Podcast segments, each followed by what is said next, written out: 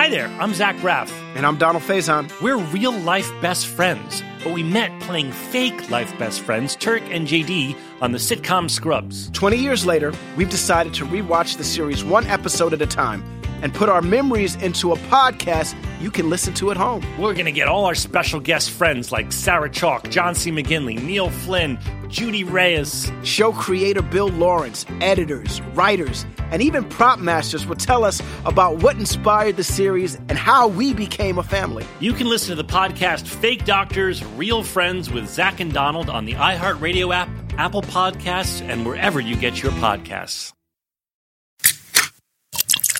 This is the Jabberjaw Podcast Network. You've probably always wanted to learn an instrument, right? Let Yousician be your guide. It is an amazing app that is your personal music tutor.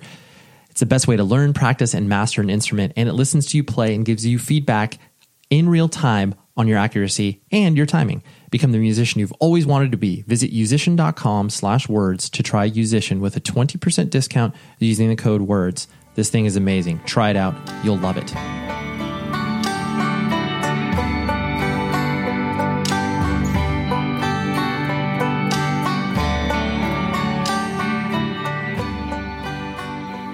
How are you doing? Welcome to 100 Words or Less, the podcast. We're hanging out here. Actually, I'm recording this a little in advance because when I release the episode, I will be in a plane going to Cincinnati, Ohio which uh, you know isn't the most glamorous city in the world. Sorry if you are from Cincinnati, but uh, you know doing some work stuff there over a couple of days. So if you get this and you listen to the podcast on like you know a Wednesday or Thursday, hit me up because I'd love to hang in the evenings. You know, so yeah, hit me up. X Purpose X. You can find me on pretty much any social media network. So, anyways, that's that. But we have a guest this week, and he is Isaac Hale from Knocked Loose. And frankly. More importantly, sorry, don't don't mean to throw any shade on Knock Loose because I do like them very much, but Inclination. Inclination is a very very good straight edge hardcore band uh, from Louisville, which that's where you know Knock Loose is from.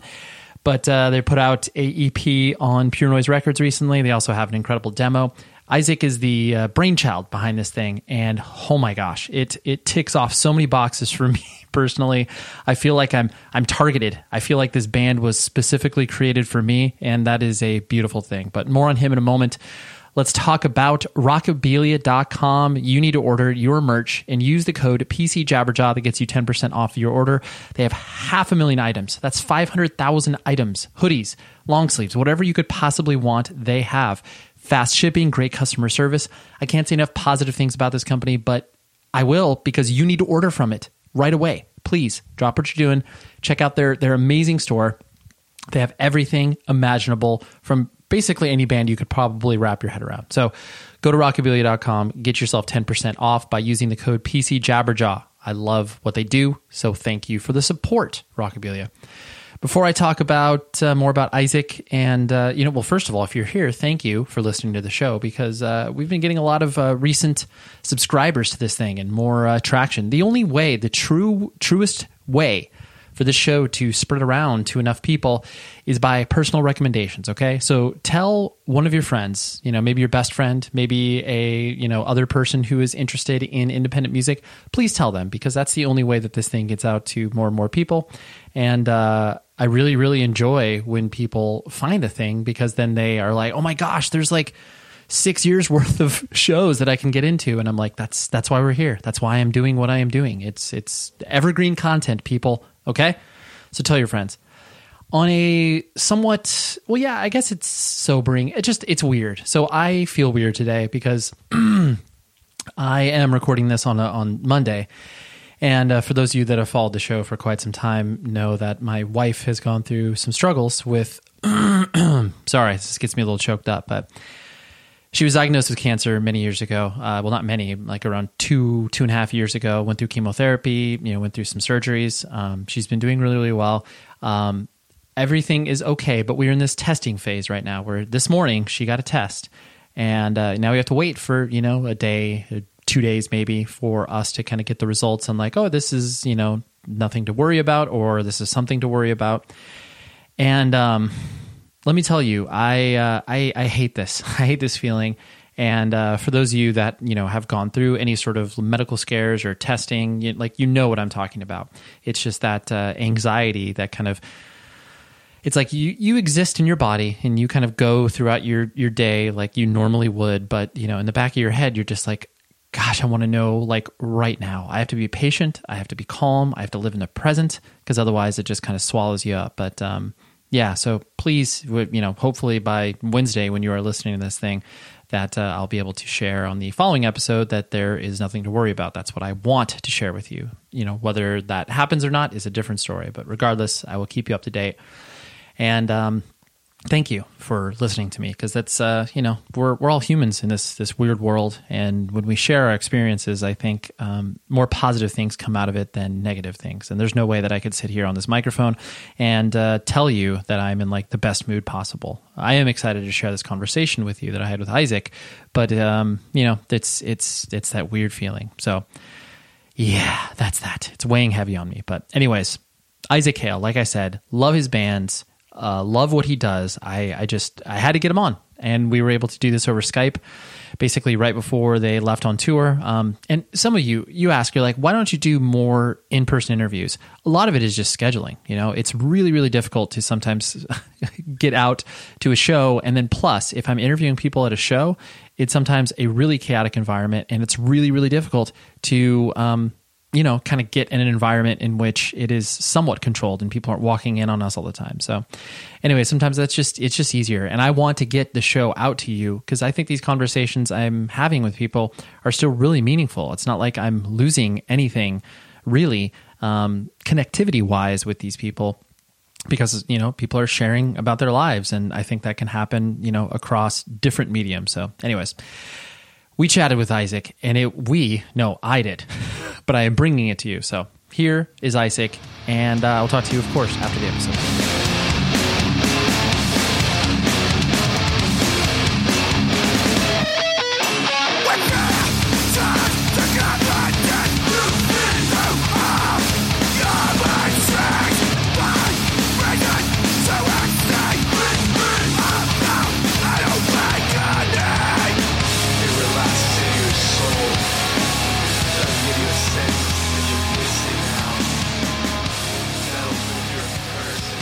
And like I said over email when I reach out to you, uh, you know, inclination was one of those things where it's just like you you know what it's like when you discover a band, like someone keys you into it, and you're just like, oh, dude, I think this was made specifically for me as a human being. Like, like I just like I felt I felt so targeted in the best way possible. Where I was like, oh man, like. I love I, I'm Edge. I, I like to sing about it, you know, That's straight edge so things, and I just oh yeah, yeah. yeah. So That's I, awesome. Thank you. I appreciate that. I sure, really do. You're welcome.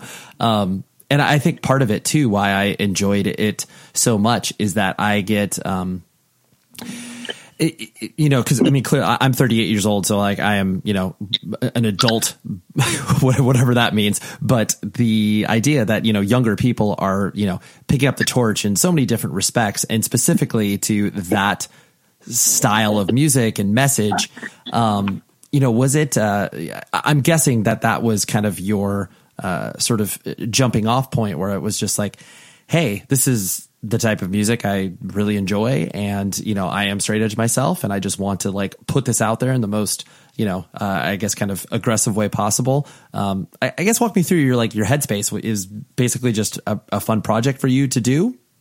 Yeah, uh, it was. Um, so I'm consistently writing music pretty much all the time, whether it's for uh, my other band Knocked Loose or Inclination or anything else. I'm, I'm always putting stuff down. This band was actually the first record that we put out a couple years back. Um, was actually a uh, it was actually just something that I was putting down myself. I just felt inspired to write in a certain style. Uh, specifically, I was kind of I was listening to a lot of like um, kind of early strife stuff and um, you know that that's that era of hardcore, that era of straight edge hardcore, and I was feeling inspired to write something, and that actually I wrote the entire thing, and that is then that turned into inclination. It wasn't written as inclination; okay. it was written as man, I'm feeling really inspired to write. I'm, re- I'm feeling really inspired to write this stuff right now. And so I wrote that entire first record. And then my good friend Tyler was like, um, he was like, hey, this should be the straight edge band we always wanted to start. And he put vocals on it, and that's when it started to actually turn into what it is today, I think. Nice, nice. I, I love that idea of, of you just sitting there listening to In This Defiance and being like, you know what? Like, I think we, I want to write something that's like modeled after this. That was literally what it was. That was what it was. I was listening to a lot of stuff from that era. I was just like, God damn, this is so fucking sick. This is like, uh, this is like straight edge crazy music. It's is what it is. It's just crazy straight edge music, and I felt so inspired by it, and I still do. And uh, that's what inspired that record, and is what inspired Inclination to what it what be what it is now. Nice, nice. That, and I, I do like that because it is. Um, it, it really is just that that pure expression of a person getting influenced by uh, not only a record but a sound and a time and a place and usually Yeah. usually those things predate you know it, you where it's like i mean yes of course like you can see strife you know any day of the week now because they play out a decent amount Yeah, but yeah. that that idea like uh, there was a band and i'm sure you're familiar with the band excessive force like Oh, for sure. I mean, that's another one of one of the one of my favorite straight edge records for sure. Right. So, and like, I, yeah, and I, I mean, I never got to see them myself, even though they exist in Southern California. I just started to go to shows after they had broken up. But it, it's that feeling of listening to it and being like, oh man, like this is this is so hard. I want to like exist in this world. oh yeah, excessive force is. I feel excessive force is like even another step forward, where it's it's so mean that they don't even know what they're saying. Really, they just know that it's straight edge and that it's mean, and it's just so badass. It's just it's like straight edge killing people music. Really, Totally. Really It, and it, it is funny you bring you label it like that because it, it definitely is something that you know whatever if you listen to it when you're 15 or 16 years old you clearly think you're like the hardest person of all time oh, for sure. Yeah. but, but then to your point, it is probably not probably it is this like caricature of like what you know like there's no way i mean i'm speaking for myself like you know i've never beat anybody up because they're not straight edge you know Oh no, no, no, no. Very much not.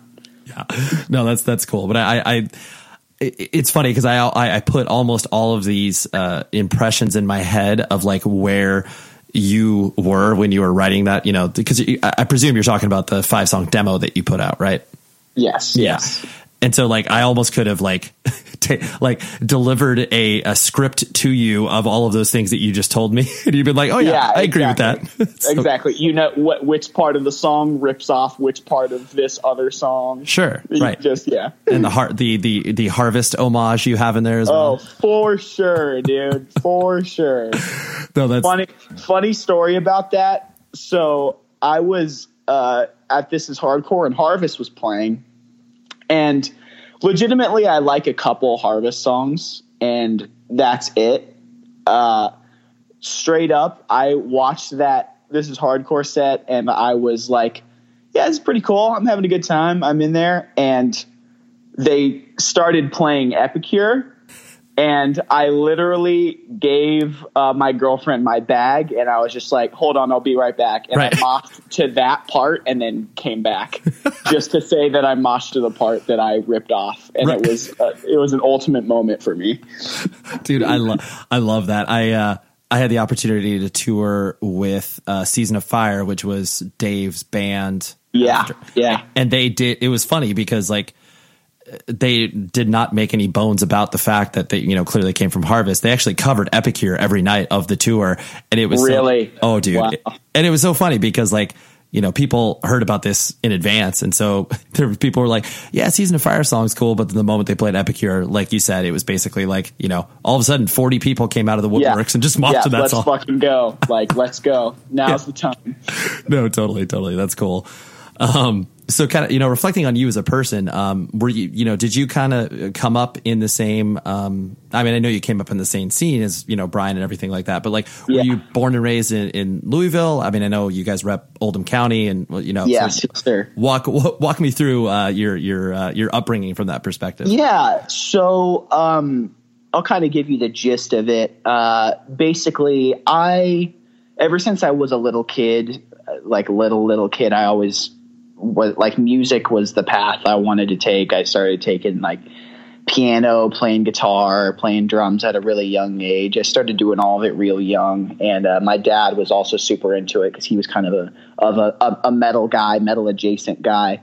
So um, growing up, uh, I always wanted to play in a band, play music. I was super into metal. I was a metal guy first. Um, I didn't come into hardcore through punk. I came into hardcore through metal, and so I was listening to a lot of like Metallica and Slayer and fucking, uh, you know, like you know, Cannibal Corpse, uh, obnoxious shit. You know, uh, like I was into everything. There, there wasn't much that I didn't like. And then um, I'm actually younger, way younger than all the rest of the dudes in Knocked Loose. The the rest of the dudes, I'm 21 years old, and most members of Knocked Loose are a couple years older than me.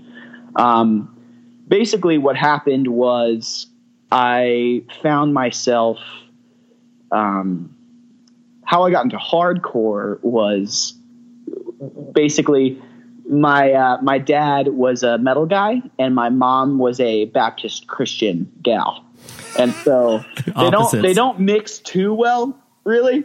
So uh, I was listening to all this hard ass stuff, this death metal stuff, all this you know all this shit, and she was not too stoked on it a lot of the time.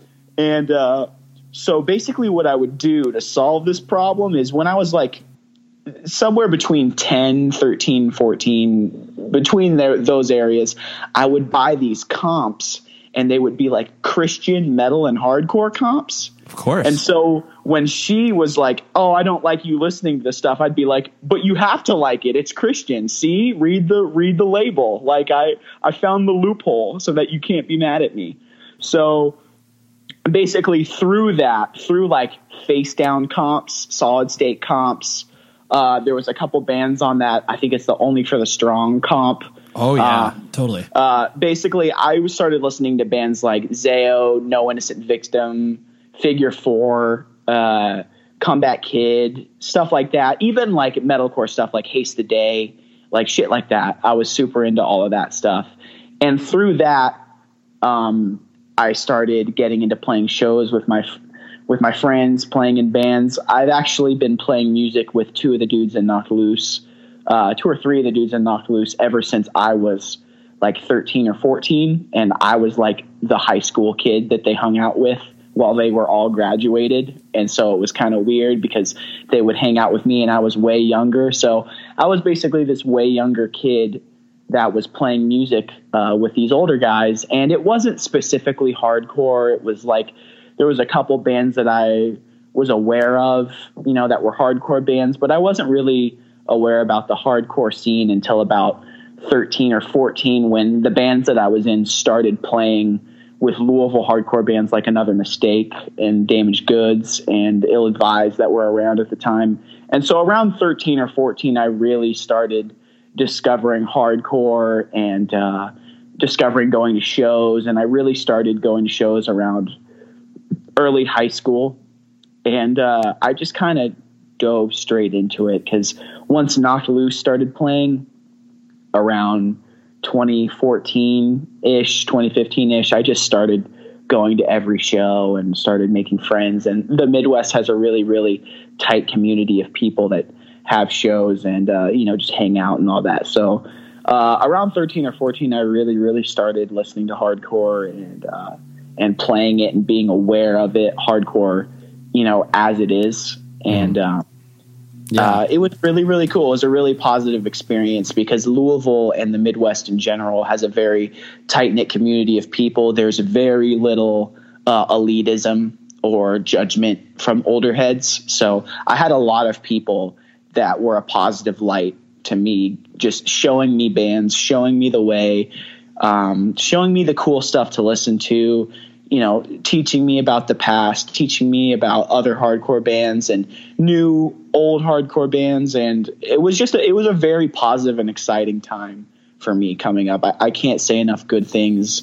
And I'm still f- feeling that today because I mean, I'm only 21 and I know probably realistically hardcore is such a there's so many bands. There's such a vast community that there's so much to learn, and I still feel like I'm learning new stuff every day. So, um, yeah, ever since I found it, uh, since I was like 13, 14 years old, I've been so obsessed with it, and uh, I've been blessed to be around a really, really cool, tight knit community of friends that are willing to show me um, new bands and uh, you know bring bands into Louisville to play shows, and so it was a very very positive upbringing into that style of music and i'm still super grateful about that yeah, no, that's really cool. I, I, I appreciate you laying it out like that. There's a few things I wanted to pick out in there where, um, your, uh, so you, do you have brothers or sisters? I have one younger brother. Yeah. Okay, cool. Um, and so the i mean the description that you had of your parents you know very uh, oil and water in regards to like so was your was your dad like not religious whatsoever? No no no no. My parents and my parents get along fine. They were sure. both religious. It was it was both great. But my dad was always like he liked dad stuff. You know, he liked he liked yeah. he liked Jimi Hendrix and Metallica sure. and Led Zeppelin and Sabbath. And then when I started getting to leaning into that world, he embraced it. He was like, "Oh yeah!" And my dad and me, um, kind of eh, grew into more aggressive music together. I would show him bands, he would show me bands, and we kind of grew in that.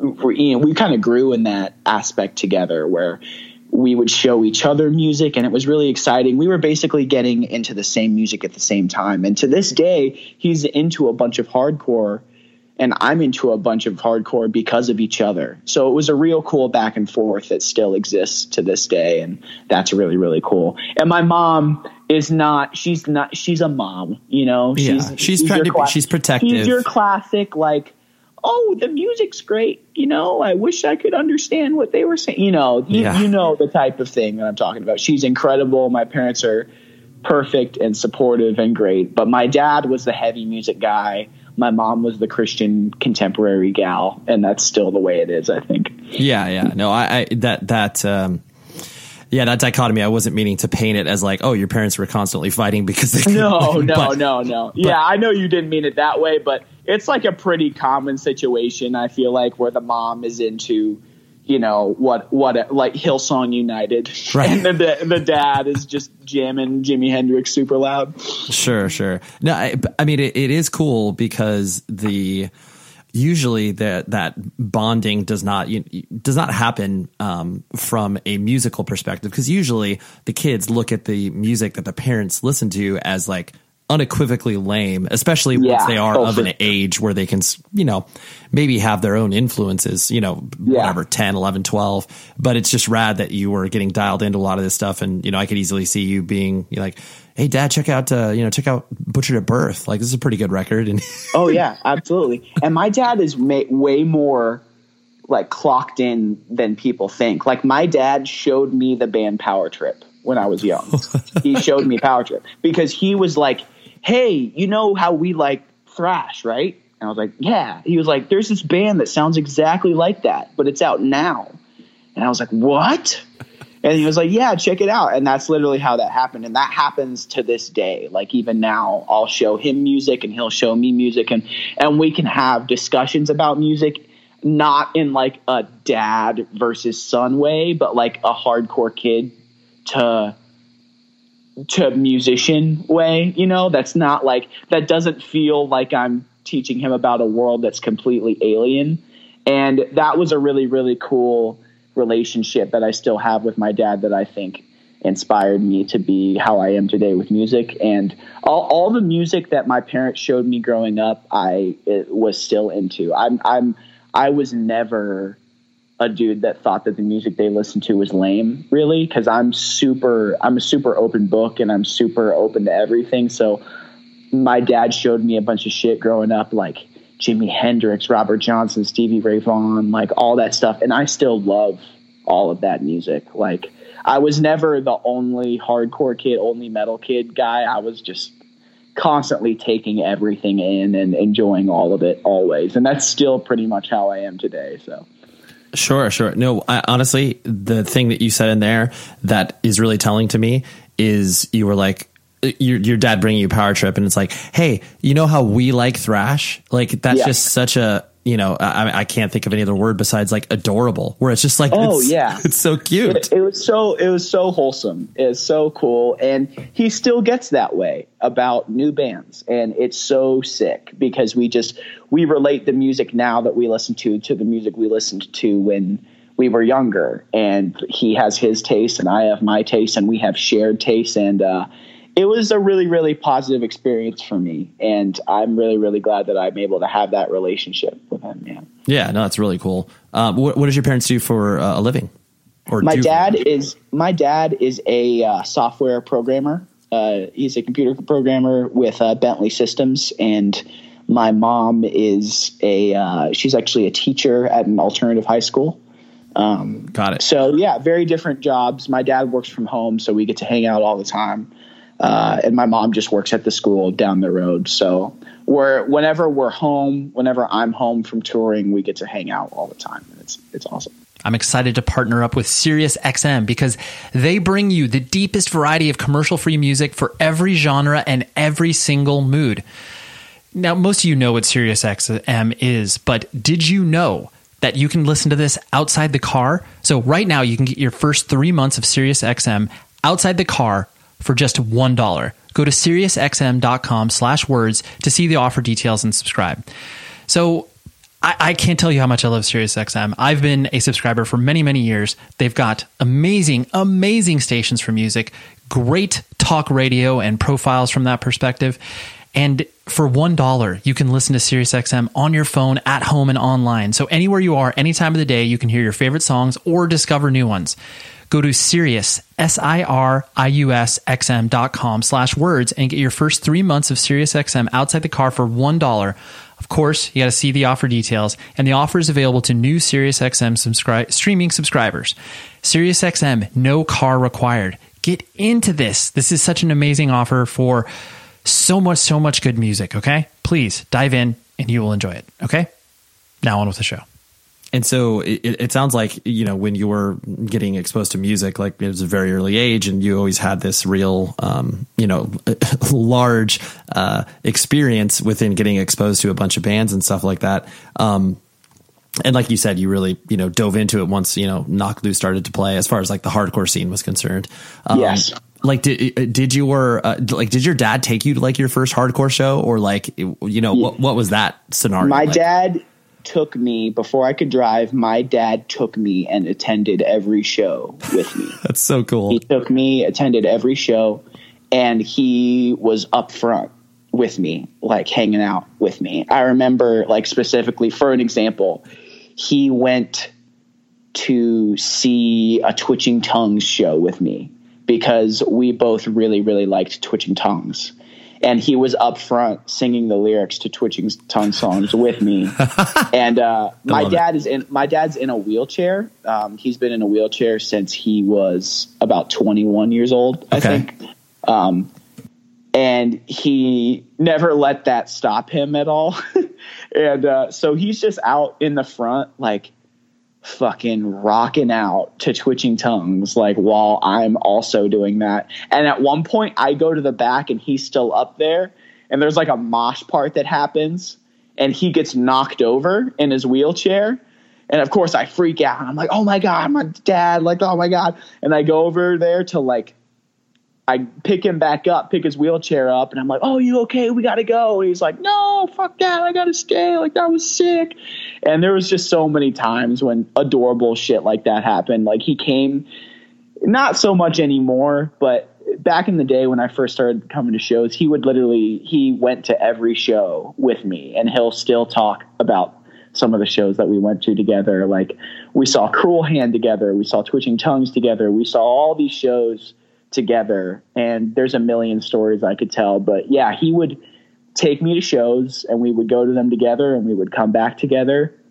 And then uh, once I started driving um, he started chilling at home a lot more but he's still totally into it. And uh, yeah for the first couple years we were a package deal where he would be there and I would be there and we would just be both be hanging out. And to this day a bunch of people um, that are in the hardcore scene now just are always like, "Hey, I hope your dad's doing okay." He used to come out all the time, and I was just like, "Yeah, he still loves it. He's just, you know, a little bit busier now." But yeah, he used to come to every show, man, and it was always sick. Yeah. sure.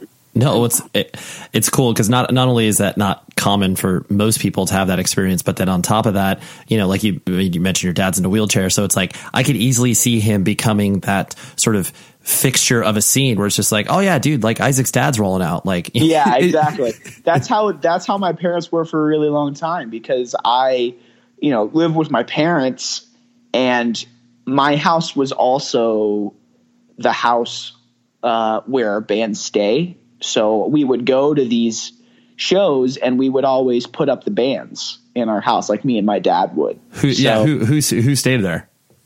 Oh my god dude so just just a few, just a few, because that's I, I find that so just funny. many. Yeah, it's cool. I mean, a bunch of bands that are out now, like Vein has stayed at my house a million times. Like Right. fucking, you know, like all of my friends' band, like.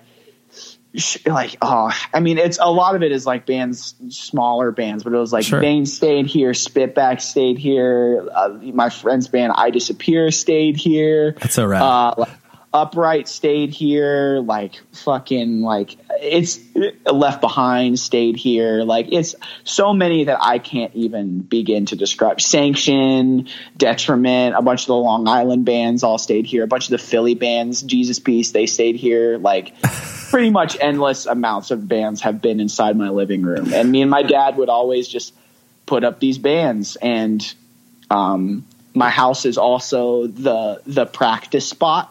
Um, we, me and my dad built a. We had a garage that we weren't using, and we built a studio, kind of makeshift studio practice space in there.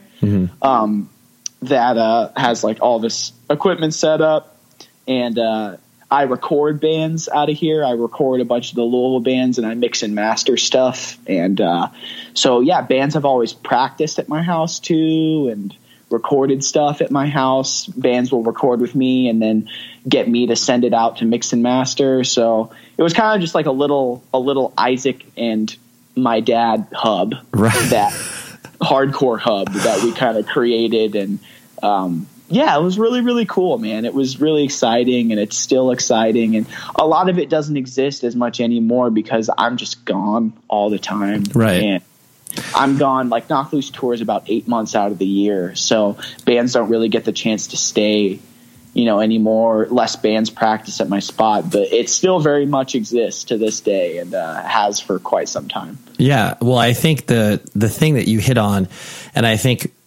so many scenes have this where it's just like, oh yes, like when you roll through town and you are, you know, maybe just one person removed away from Isaac, like you know, you hit him up and you stay with him, and like those Yeah. those hubs are really integral to you know keeping the scene like healthy and like the fact that bands can come through there. Um, I Yeah, mean, you know, exactly. Louisville's clearly, you know, a very musical town and always has been and has always had a strong independent music scene.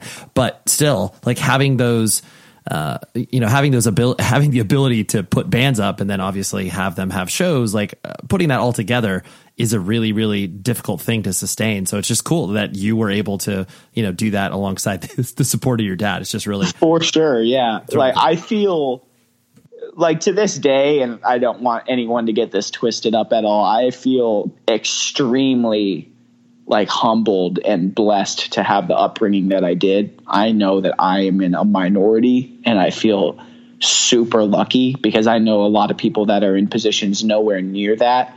So I always wanted to do my best to help out bands and help other bands get out there, help other bands record, give bands a place to stay, cook them fucking pancakes in the morning or fucking whatever Right. like I would do. Like I would always do that because I knew that I was in a good spot. Like I was, I've always been in a good spot, like in a good position where I liked what was going on, where I was lucky.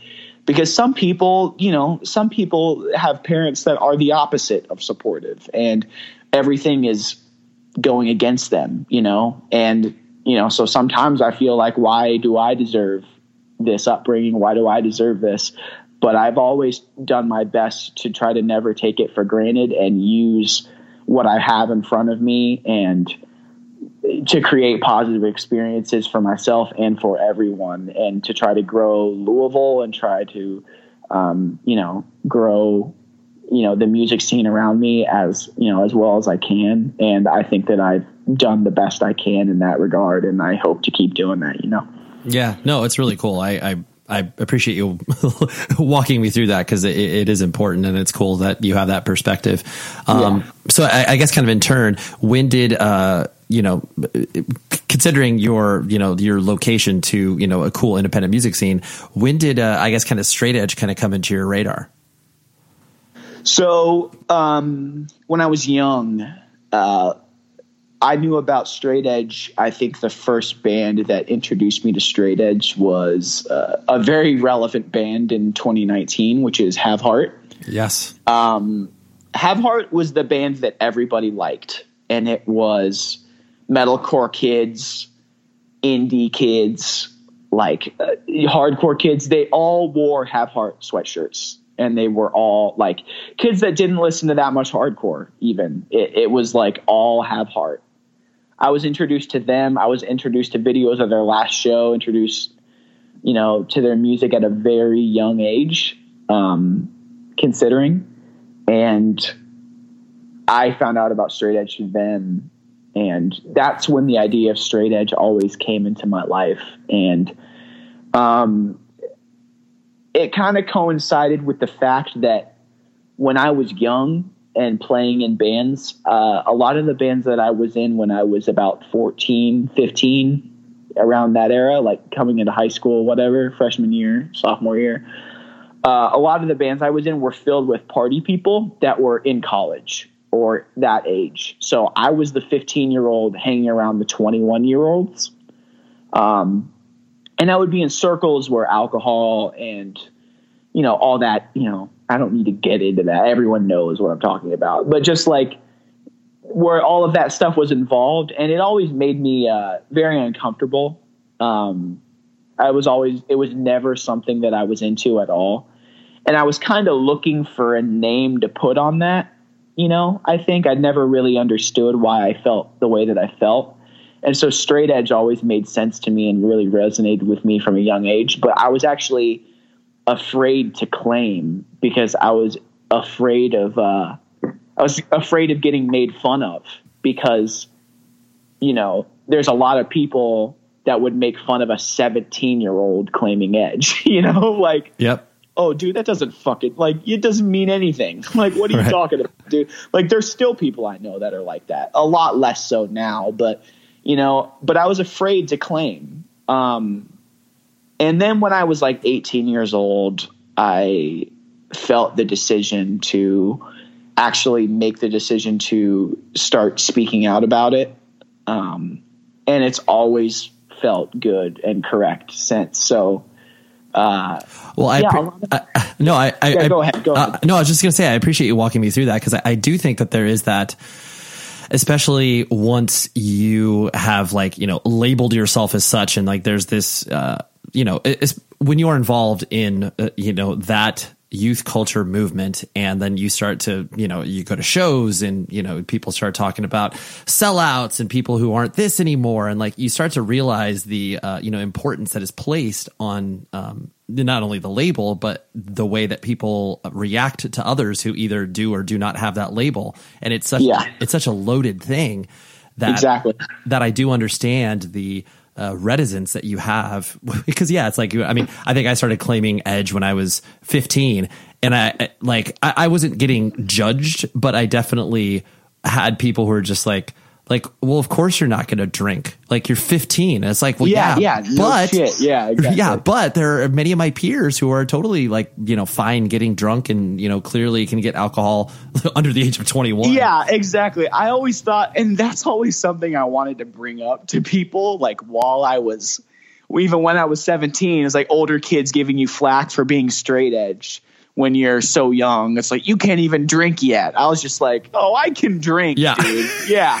I Yeah. can fucking drink if I wanted to. Like, don't tell me I can't. Know, I live in uh, Kentucky, dude. Come on. yeah, yeah, exactly. There's nothing to fucking do besides drink, dude. Don't, Yeah, don't got- start telling me that I can't find alcohol in, in Oldham County High School, you know, 30 minutes outside of Louisville, Kentucky. Like, really? Totally. I got, uh, I got moonshine in a bathtub, dude. yeah, no, yeah, straight up. So yeah, it but I was. I was afraid because I cared about what people thought. And I was also um afraid of what other people were doing. Alcohol and drugs and seeing it in my circle of friends made me uncomfortable. Um which I can, you know, we can cycle back to this later, which is why the uh, title track of our new record actually means a lot to me. Um, it's actually like pretty deeper than that. It's something that resonates with me today. Um, but yeah, I was afraid. I was afraid of alcohol and I was afraid of substance abuse. I was afraid of people that did it. And uh, I was afraid of being uh, mocked for being straight edge when I was young.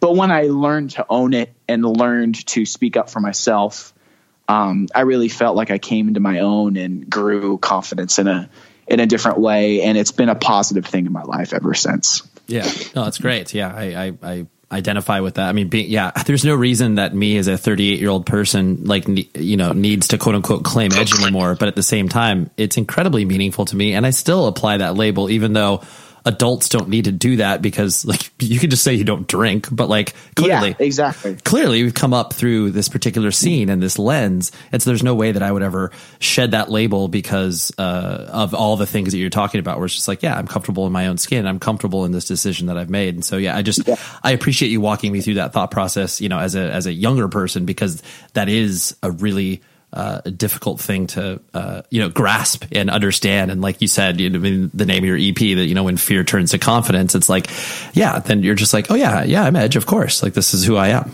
Yeah it's it was just it was like a coming of age thing. It was coming into my own and and realizing that i needed to take action and and you know and speak for myself. And it really did a positive thing for me. It made me feel a lot better um yeah and so i'm really it was just it was just growing into it you know it was kind of making that choice and uh learning that it was the right decision Yeah, for sure. Um, and so, what uh, what kind of uh, once you were consumed by music? I mean, clearly, I mean, you've mentioned in other interviews where you're just like, yeah, I just you know, I always wanted to play music, and whatever that meant. That's what, what I would follow.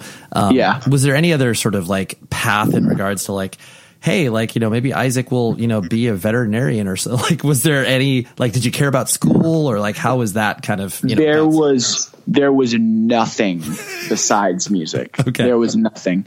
And and not that I sucked at school. I wasn't like an asshole. Like I wasn't a kid that was a dick to teachers. I've always been kind of socially awkward and nervous and I would sit in the back and I would answer all the questions and I would be nice and I was never a dick like that or someone that really sucked at school or anything, but um I had like posters on the wall of bands that I wanted to be like since I was a, a child and I had a guitar in my hand and you know piano and all this sh- all this shit. And my mom tells me to this day like, "Oh, I remember when you were 8 years old, you would like look at a Metallica poster and you'd be like, I want to do that." and that's all that there was. There was never any alternative.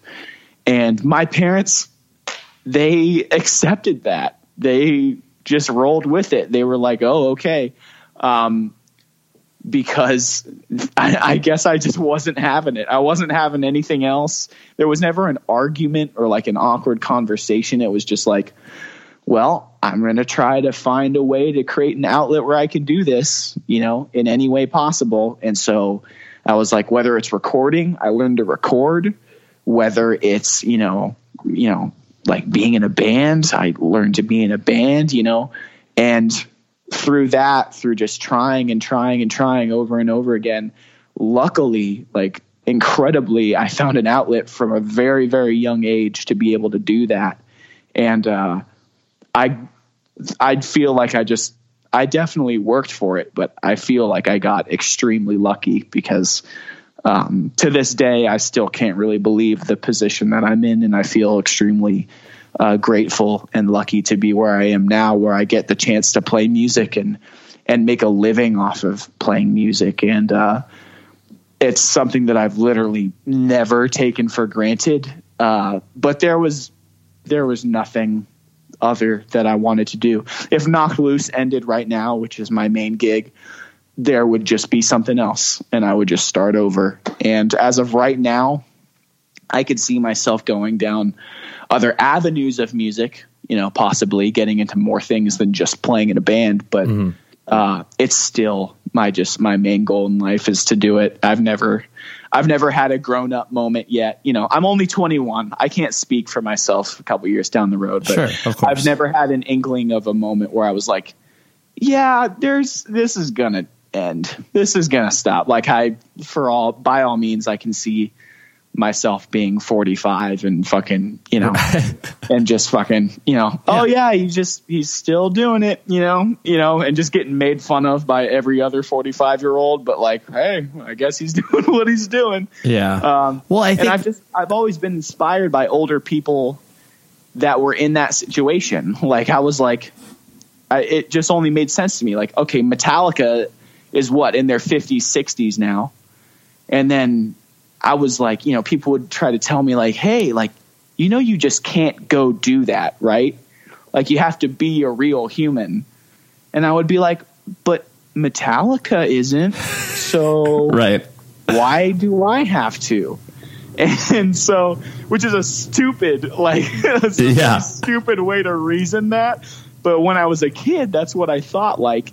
And it just it has worked out and I've been lucky enough to be where I am and so um, you know music was always my thing and I always wanted to continue with it and hardcore punk rock metal music is still my one love that I come back to every single time. So yeah, yeah, no, no, that's that that's cool. I mean, and I think to your point, I think it's one of those things that you know even. Uh, as you know your life evolves and changes where it's like you know whatever knocked loose is not a band in three years or whatever you would like you mentioned there would be something else that you would do in its place. So it's like even if you're like, oh yeah, like you know, they'll get a job, but like I'll always be writing music and I'll always be recording. And I think that oh for sure, yeah, right. And I think because a lot of people you know, uh, look at that and uh, would view in certain aspects like there, you know, there's there's a failure in there, but it's like no, like uh, you could be existing. It's a as, chance. It's another chance for you to start something else. Totally, and you can also uh, the thing that makes me sad is when people you know leave their their passions by the wayside and like you know because they feel like they don't have the time and you know they're and understandably so. I get why people have to move on from certain aspects of their life, but you still got to hold on to that thing, you know? Like yes, if you're sure. if you're super into building Legos, like dude, don't give that up. Like just yeah, just fucking build the Legos, man. Like yeah. goddamn, totally, no, totally, totally. Um, so you know, as you, as you started to get out there and you know tour, and you know once Knocked Loose became you know more of a I guess nationwide act, as it were. Um, I guess for you, when did it kind of feel like it started to become more real? Was it, you know, the idea that once you signed to Pure Noise or like once you, you know, were doing your own headlining show, or it doesn't even have to be that those like big check marks that bands have throughout their life. Um, you know, for you, when did it kind of be like, oh, wow, this is much bigger than anything I've ever experienced before? So we um, did you know what every band what every other band did you know at the time. I was in i was in a couple bands and uh, i've pretty much consistently been in a couple bands ever since i was young even younger than i am now. But uh, knocked loose was a band that i was in that i started with a bunch of my older friends and we were just doing what every other band did you know? We put out a record at a local label um, on a local label called Little Heart Records, which is an extremely important label for Louisville. Um, and we played, you know, a release show, played a bunch of local hardcore shows, and started doing some small tours. Um, you know, the first of which obviously nobody came. uh, the second of which, you know, a couple people came, and basically, the real turning point was um, my friend, uh, our friend Travis at the time, who was booking shows, was like, "Hey, if you guys want to be out on the road and you want to play, I'll book you. Just give me the thumbs up and I will book you shows. Like I'll do it. And we were just like, for me, I was just like, yeah, let's go. Let's do it. Obviously, let's do it. Let's go now. And so 2014 is when we played our like 2013, 2014, we were playing our first shows. And then 2015, I was a senior in high school. And I came to my parents and I was like, Mom, Dad, high school sucks. I want to drop I want to drop out of public school. I want to finish online, get my credits and tour all year. And they were like, "Well, okay." Wow. and I dropped out of school in 2015 and finished, got my degree, uh, you know, graduated, excuse me. Um, and we toured like 10 months out of the year in 2015. And we played tour after tour after tour after tour. January, February, March, April. We did two West Coast tours. We did three East Coast tours. We did fests. Um, we played with different bands. We would play a show at a venue in Georgia, and we'd be like, hey, and there'd be 40 kids there, and we'd be like, hey, if you like what you see here, we're coming back next month. There's our flyer for the next show. the right. Right. and the next time there'd be 80 kids there and we just actually played and toured our asses off with as many bands as we could even if they sounded different. And in 2015 it seemed like things were going pretty well and some people were starting to take notice and the shows were small but we were just having a blast doing it. And it just felt right.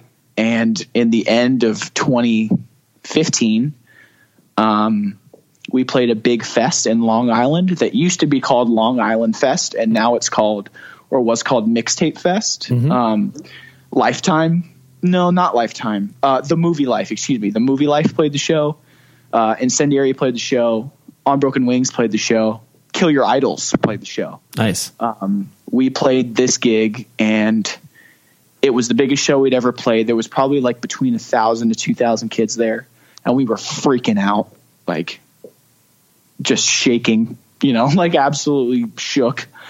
Most people we've ever played in front of it once, and after that, um, the dude Jake Z that book that booked um, the fest uh, just started repping us real hard. And we got introduced to a bunch of people. Pure noise started taking notice. And uh, our friend our good friend will who records our records started taking notice. And um, jake z who books our band started taking notice and we sort of built this team around us of dudes that saw that we were trying our best to grind it out so hard for you know a couple years. And um and then once that started happening it was just a rush. And pretty much for the past until this year um, for the past i think three four years now um, at least three it's been touring at least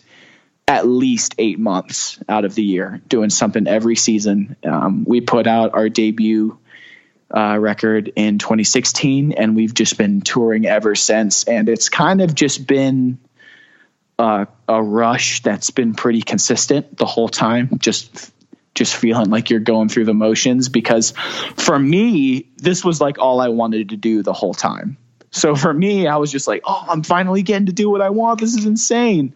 Um but yeah, uh, it just uh, it really took a turn in 2015 when Got it. When that felt real. So pr- When- pr- when you guys were, uh, so you were basically just like, who was booking those shows for you guys? Like, were you just basically hustling on your own?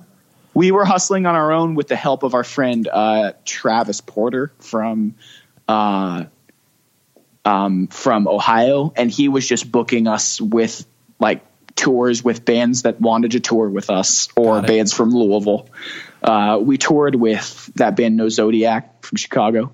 Oh, yeah. We toured. We toured with another mistake from Louisville. We toured with Orthodox from Tennessee. We toured with Vice from Staten Island. So like New York hardcore bands, Louisville hardcore bands, beatdown bands, metalcore bands. Yeah, you Like, didn't it care. It was everything. It didn't matter. Like we just wanted to play pop, pop punk shows, like fucking jump in place metalcore shows. Like it didn't. It didn't matter. Like we would just play whatever and we've done that since it doesn't matter what the tour is you know it's just like we want to put ourselves out there as much as possible.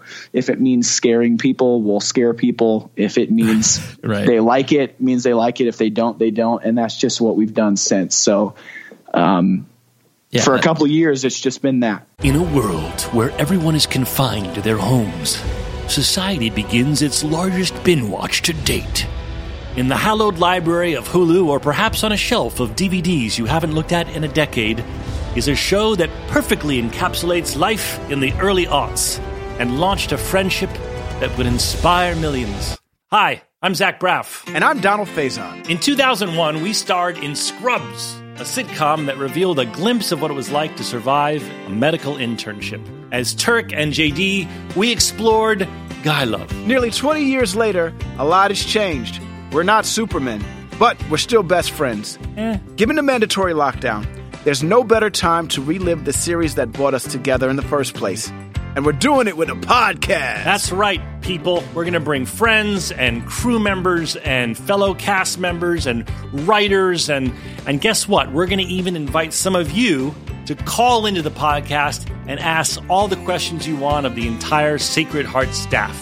Join us for Fake Doctors, Real Friends on the iHeartRadio app, Apple Podcasts, and wherever you get your podcasts. Yeah, yeah. No, that's that's cool. I mean, I, and honestly, I think where it's like the um, you, you guys are are such an interesting band from that perspective because I think in many respects, like you are, uh, you know, a gateway band now, where it's like you are the first time someone gets exposed to quote unquote hardcore. Um, Yeah. and it, you know, and from sort of a a uh, you know older person, you know, holier than thou attitude where it's like, you know, I mean, less hate gets sprung on you guys now than it did, you know, a couple of years ago where it's just like, it, oh, it look- comes in phases. It's it true. comes and goes in phases for sure. It's right true. now. Right now, I think we're in a cool phase. I can't wait for the the, the bad phase to come. Right. and they come in phases, and it, it's funny to see it happen. For It's sure. tr- it's true because I think you know it's real easy for people to like poke their heads in and like you know look at you guys and be just like oh look look at these you know children tourists and like you know could talk to me in a couple years and I, I- I'm obviously being you know uh, you know being that voice even though I don't believe that personally um, but yeah I, just I, I find it so interesting that um, you know when when pe- when you are able to uh, expose the fact like well yeah like we're a real band like we've put work into this this isn't something yeah, like- exactly. The- it wasn't like we were. People, I think, have this idea that it just happened. Like we were just created and signed. You know, like Totally. we, like we, like we didn't play the hardcore shows. That like we didn't play the gigs. But like, no, we actually played and toured for a pretty long time before shit started happening.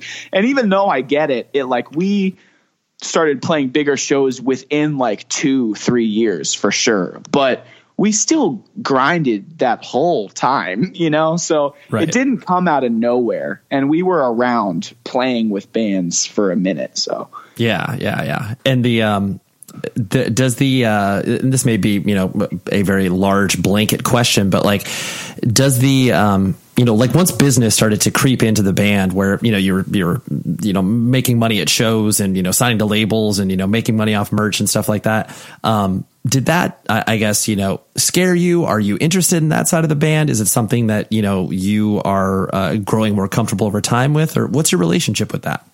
it's it's hard. Um, it was very hard for us to deal with that.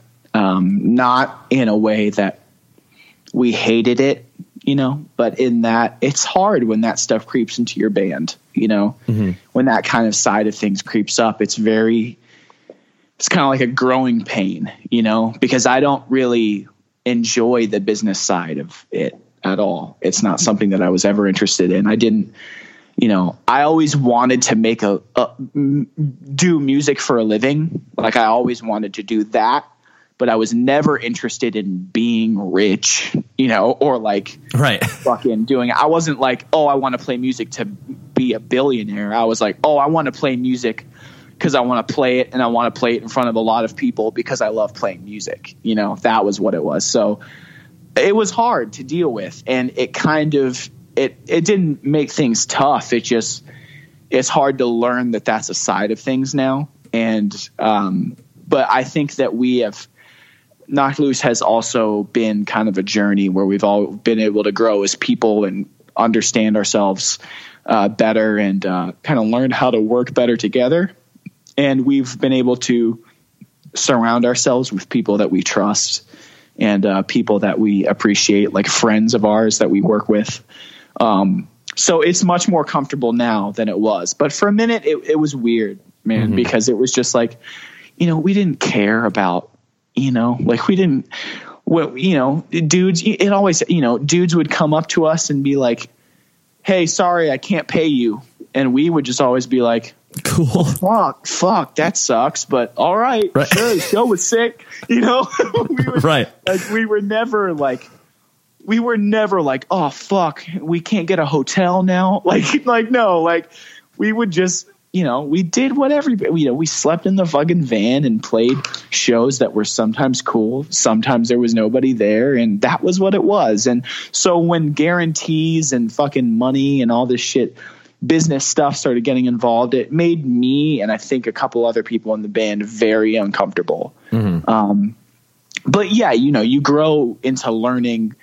You know, it's just like becoming an adult. There are certain things that you have to start doing. You know, like paying taxes Right. or paying bills that suck at first, and then you kind of just grow to be like, oh, okay, well, this is just how it is now, and that's just how it was for Knocked Loose. You know, there was stuff that um, we didn't know about, we didn't think about, and now they're a part of our lives, but we never dwell on it. You know, uh, it was just, it all comes back to playing music, you know, playing hardcore, playing fucking heavy shit. And that's what it's always been about. And that's what it'll always be about. Yeah, for sure. No, that makes sense. The um, there's also something I find you know equally as interesting about the way that uh, you guys carry yourselves. Um, you know, frankly, as you know, young people within the context of of you know the scene and hardcore in general, where um, you know because the easy and obvious target that most people, uh, you know, that are whatever over the age of 27 usually say about the young kids is like, oh man, they got no context for what came before them. And, you know, Yeah, listen yeah, to, for sure. but like y- you guys have not only leaned into it because you are personally fans of this stuff, but leaned into it in a way where it's like, you know, like clearly you don't need to wear, uh, disembodied shirts on stage to let a you know whatever 15 year old boy who has just been to like Warped Tour for the first time and saw Knocked Loose like you know he'll see that disembodied shirt and be kind of like huh that's interesting I, I might have to check that out or whatever um I mean, that, that's the point. right You know, that's the, that's the fucking. And there's a, there's a huge conversation there, right? Because to a lot of people, there's a huge keep other people out mentality, you know, like, that you know that's always existed. I feel like it it exists way less now than it did back then, but like I'm sure you know about that more than anyone, you know.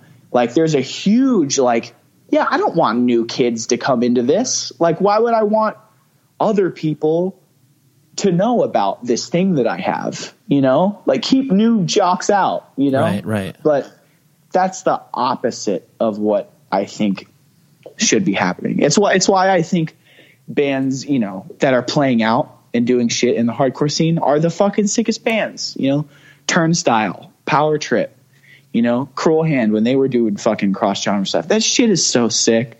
Like having a kid, like what's like that's you're changing someone's life right there. Like they, you're you're like introducing them to something that they either fucking hate and they'll remember for the rest of their lives as being like, oh, that band that was yelling at me and was super scary, or they're gonna fall in love with it. You know, they're gonna experiment with it and they're gonna find something new. And I think that that's beautiful. Like I think that that's fucking so cool. And yeah, like we wear fucking old hardcore shirts on stage. And we don't do it on purpose. We do it because those are the bands that we like. Right. And then when someone comes up to us and was like, "Hey, you know, I'm just getting into it happens to me all the time. Kids come up to me saying, Hey, I'm new to hardcore, man. I just like, you guys were the first hardcore band I listened to.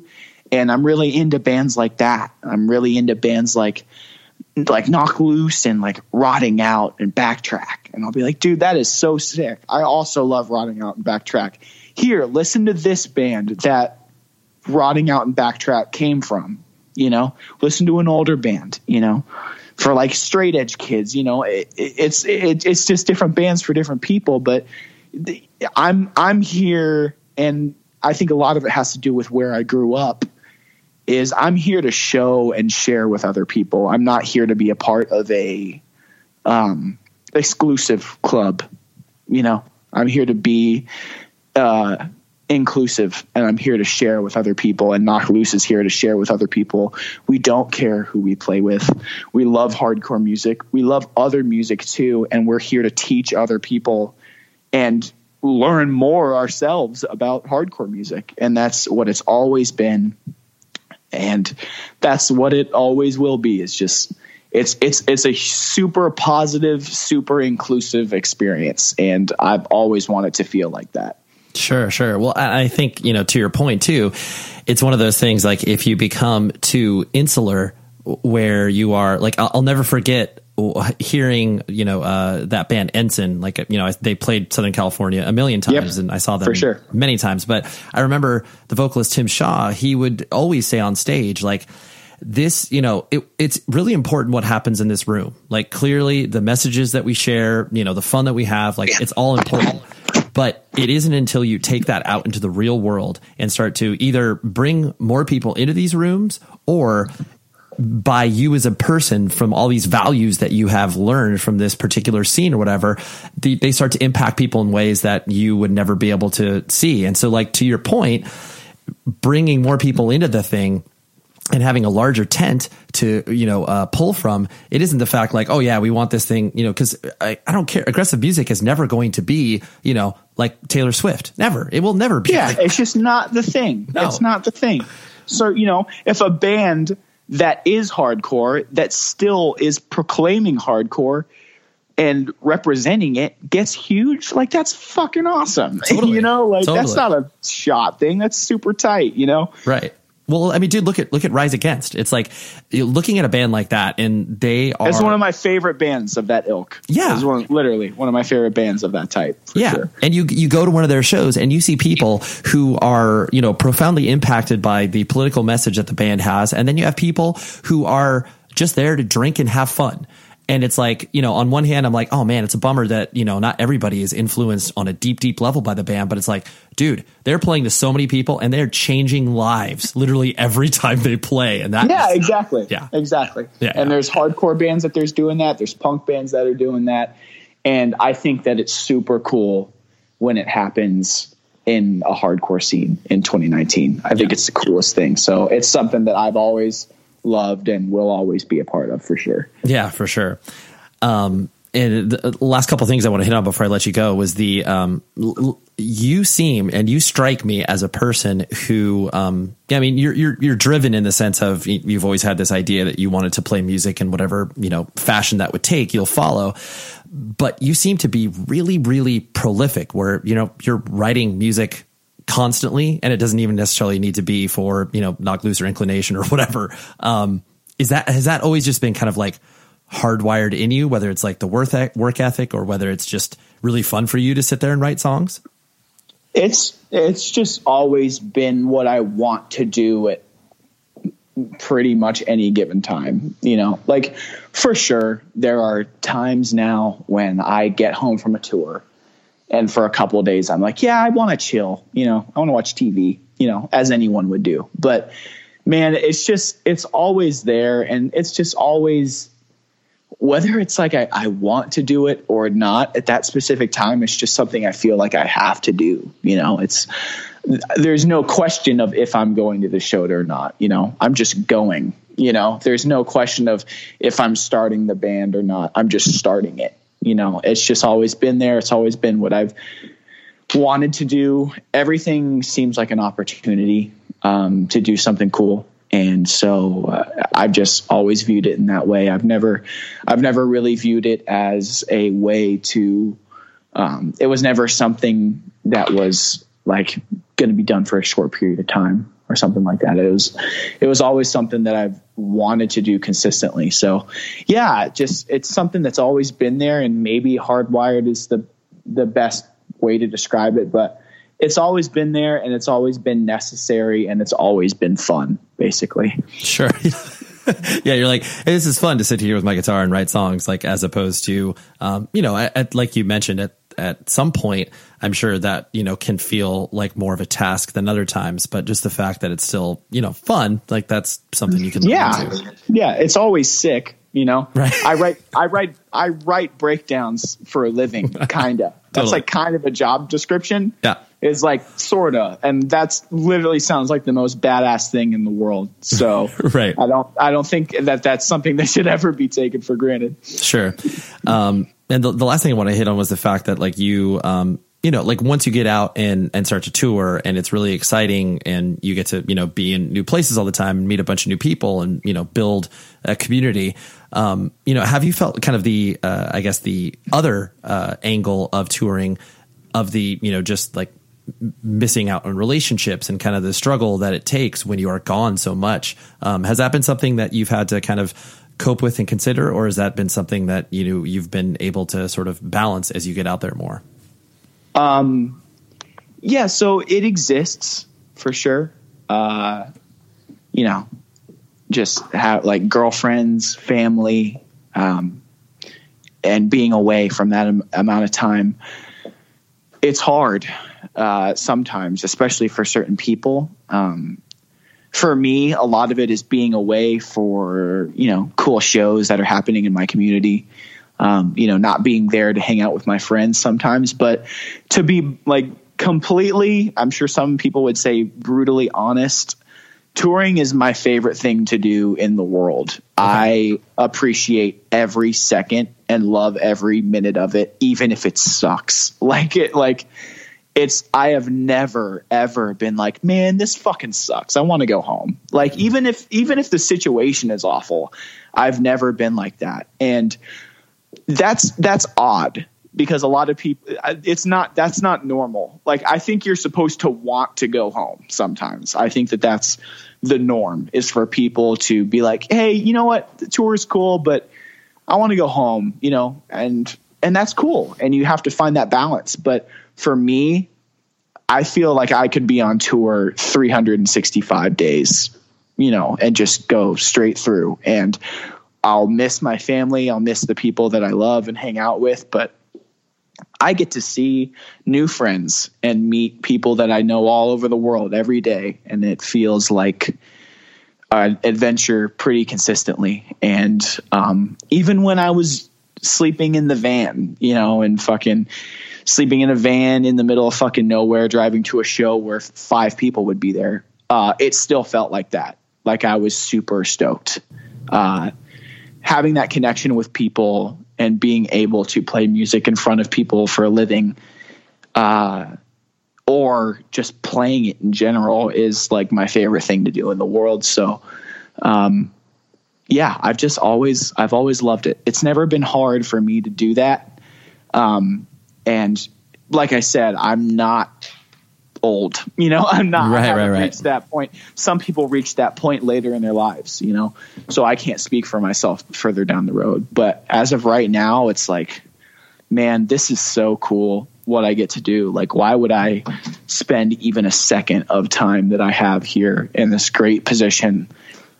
thinking that I maybe want to do something else. You know, right. like that's not that's not something. It, it, would feel not genuine to me. So, well, I, I think I, I think to your point, I think it is one of those things where you're not you're viewing it in a way like these are opportunities that you can't say no to. And even though that removes you from you know being you know stable at home whatever you want to call it you're you're viewing it as these are opportunities where you know in whatever five ten years like those opportunities may not exist there. So you want to you know strike while the iron is hot so to speak. Yeah exactly. Right exactly. right. Exactly Every, everything is an opportunity and like i said it's like work fast work hard if Knocked Loose was to stop there would be another thing that I would do, you know, and Sure. I would work just as hard. You know, I would start from scratch. I would start from the beginning. Um, I will use whatever connection I have to do as much as I can, play for people, and just have a blast. You know, that's always what it's been about. So. Yeah, for sure. Uh, the last thing I want to hit on was the, um, you know, the idea that you know you I mean clearly juggling a lot of stuff. I mean playing an inclination and you know doing Knocked Loose and all this stuff kind of you know coexisting. Um, you know, is there is there I guess any aspect of your life that like music is not connected to, or basically is it like nah that's pretty much all I got. That's what I do. Okay, just want to yeah, just want to make I sure. do. Sure. That's what I do. Um, yeah, I mean, I go on tour and I come home from tour and I write more music and I play more shows and I play in more bands and I create more music and then I go back on tour again and then make plans for the next time I'm home to do more of that. Right. Uh, it revolves around it. I'm doing it literally 100% of the time.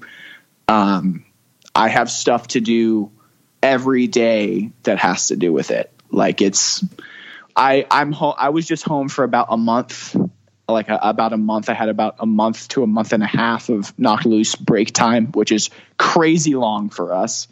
And I started like four bands, and and I finished about half of the records that I that I wanted to. So I'm already making plans for when I'm back next time to keep going.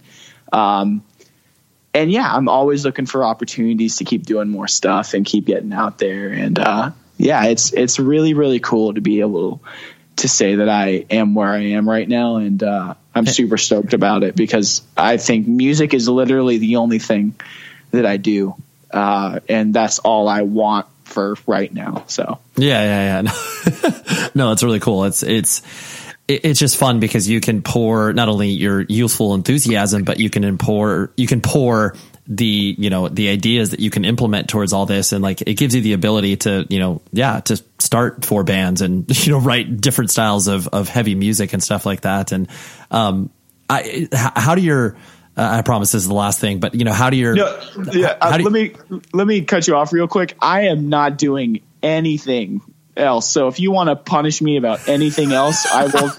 I will talk for another hour about whatever you want to talk about. So No, I- just, I- just putting that out there. I I appreciate that. I promise this this will be the last thing. But just the the notion of the um like you know where where your parents sit with the the views of you know what the the, the life that you've built so far just like you know completely centered around music. And like you say your parents are incredibly supportive and stuff like that. Yeah. um you know like how you I, I presume your mom and dad have like come to your shows and like you know is your younger brother like is he influenced at all by you know punk and hardcore and stuff like that? Just you know where where does that all end up? Uh, my little brother used to come to shows when he was uh, uh, a, basically when I was in high school. Uh, he used to come to shows with me and my dad sometimes, and he was into it just like we were. We, he would like he would mosh and do all this stuff, and he would like stage dive and do all this cool shit. He went another route eventually like he he grew out of it you know he was like he's like a huge sports guy now he's like going to college he's uh doing sports stuff he's in another state right now um but yeah he's still fucking sick he's just he didn't he he stopped going to shows uh which is totally cool he no just he's just own dude he's way. a no he's a total poser dude i'm just kidding Yeah, oh for sure. Yeah, dude. Fake. Fake as fuck. Um, but yeah, he's done doing his own thing. Uh, my mom and my dad just kind of they come to shows when they can and but they kind of just watch me go. you know, they they don't they have always been like, "Oh, yeah, well, he's doing that." So, you know, and I've been lucky enough to kind of forge my own path and, you know, make my own decisions and kind of lead my own lead my own way. Uh, but they've been there 100% of the way. And if I knew that I if I needed help at any point, they would be here to help. But uh, yeah, I've been kind of I've been kind of lucky enough to kind of you know find my own way and you know, kind of lead my own life, so to speak, and have them just support me, but from a distance where they get to watch it happen. And they've always been extremely proud and extremely happy for me. And that's like more than I could ever ask for. So, yeah, totally. Yeah. Cause they're, uh, parents can uh, understand to a certain extent, but like, you know, it, they're, they're not going to, you know, I mean, your dad is, you know, clearly not the best example because he dove into it with you pretty head first, but like no parents are going to all of a sudden be like, well, every time you play a local show, I'll come out, I'll come out. Oh, it's like, yeah, no, I'm there, dude. I'm, Yeah. I'm, I'm moshing for sure. yeah. Um, but yeah, yeah, so it's, but it's just cool that you've been able to, you know, see, uh, or to have, like you said, that support system in order for your parents to be able to, you know, support you, Yeah. not understand completely what it is that you're doing, but at the same time be like, all right, that's good. Like, you know, you got, you got, you got an apartment, you got a girlfriend, you got, you know, like all the, the nuts and bolts. Yeah, yeah, yeah, exactly. Absolutely. And that's exactly what it is. It's just they're here, they're supportive, they're happy. Uh, you know, they're trying to make sure I am uh, not just lying in a ditch somewhere and that I'm good. Uh, but I spend so much time doing my own thing that they, uh, you know, a lot of times they kind of feel like they're just watching stuff happen. But um, I try to keep them as included as po- as possible because I'm super appreciative of them, and uh, I think that they know that, and they're uh, they're here for me all the time, and it's super super you know humbling and awesome. So yeah, I couldn't ask for a better situation. Yeah, no, that's cool. Well, I, I, Isaac, I really appreciate you hanging out. This has been really fun for me. So thanks for, Of course. thanks for sharing all the stuff you did. Likewise, thank you, man. Appreciate it. Oh boy, that was a great conversation, right? I just um there's something about that youthful, you know, passion and invigoration. Like, you know, I recognize that in myself where, you know, my passion is definitely still there for a lot of the things that I cared about, but just like, you know, when you see it just all red hot and piping, it's it's really exciting. And I actually got to meet Isaac in person when they came through on tour recently, like I mentioned a couple episodes ago. And uh, yeah, it was a great great human to human connection. And he uh, thanked me profusely for doing this interview. So thank you, Isaac, for coming on the show. And thank you to uh, Austin, the PR person who helped set this all up. What I got next week is another, uh, like, this was a pretty. Um, I don't know. It just got real deep, real quick, and I loved it. So it's with Jay Pepito, who sang for Reign Supreme, and he also plays bass in a really, really cool hardcore band called End. Um, Jay just was was really ready to kind of you know audit himself and put a lot of uh, you know onus and responsibility on the way that uh, you know he treated people in the past. And it wasn't really necessarily something that I was like looking to mine. I just met him, you know, maybe a year and a half or so ago. We uh, played some shows together. He was a great person, and I really enjoyed connecting with him. And so I was like, "Yeah, why don't you come on the show?" And so I could tell that he was a little hesitant initially. He was excited to do it, but then once we got into it, it was uh, wow, it was really really good. So that's what we got next week, and um, yeah, hopefully next week I'll also be able to uh, share some positive news with all of you. Okay, so please keep me in your thoughts and prayers and whatever it is that you do.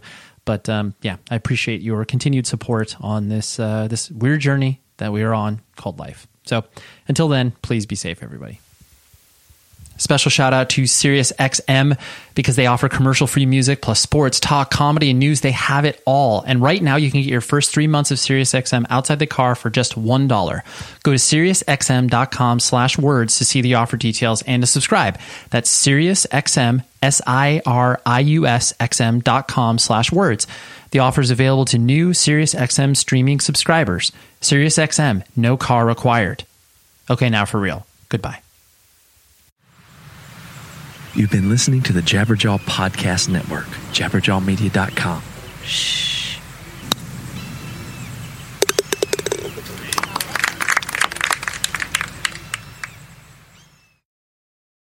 Hey, Miles. Yes. It's Jack from work. Yes, hi. Did you know that we host a daily news and culture podcast where people can I go to get caught up on know- what is yes. happening? Are you yes? Are you confused about that? You're talking about the Daily I Zeitgeist, just the show wanted to that make we do sure every day. you knew and that everybody knew that you could listen to us every day, twice a day, talk about what is happening, and they could learn everything without feeling the life drained from their soul. Yeah, I think at the Daily Zeitgeist, we like to give people a balance of just enough news that they feel informed and just enough laughs that they're not overwhelmed and can have a decent day after listening. So, guys, listen to the Daily Zeitgeist on the iHeartRadio app, Apple Podcasts, or wherever fine podcasts are given away for free.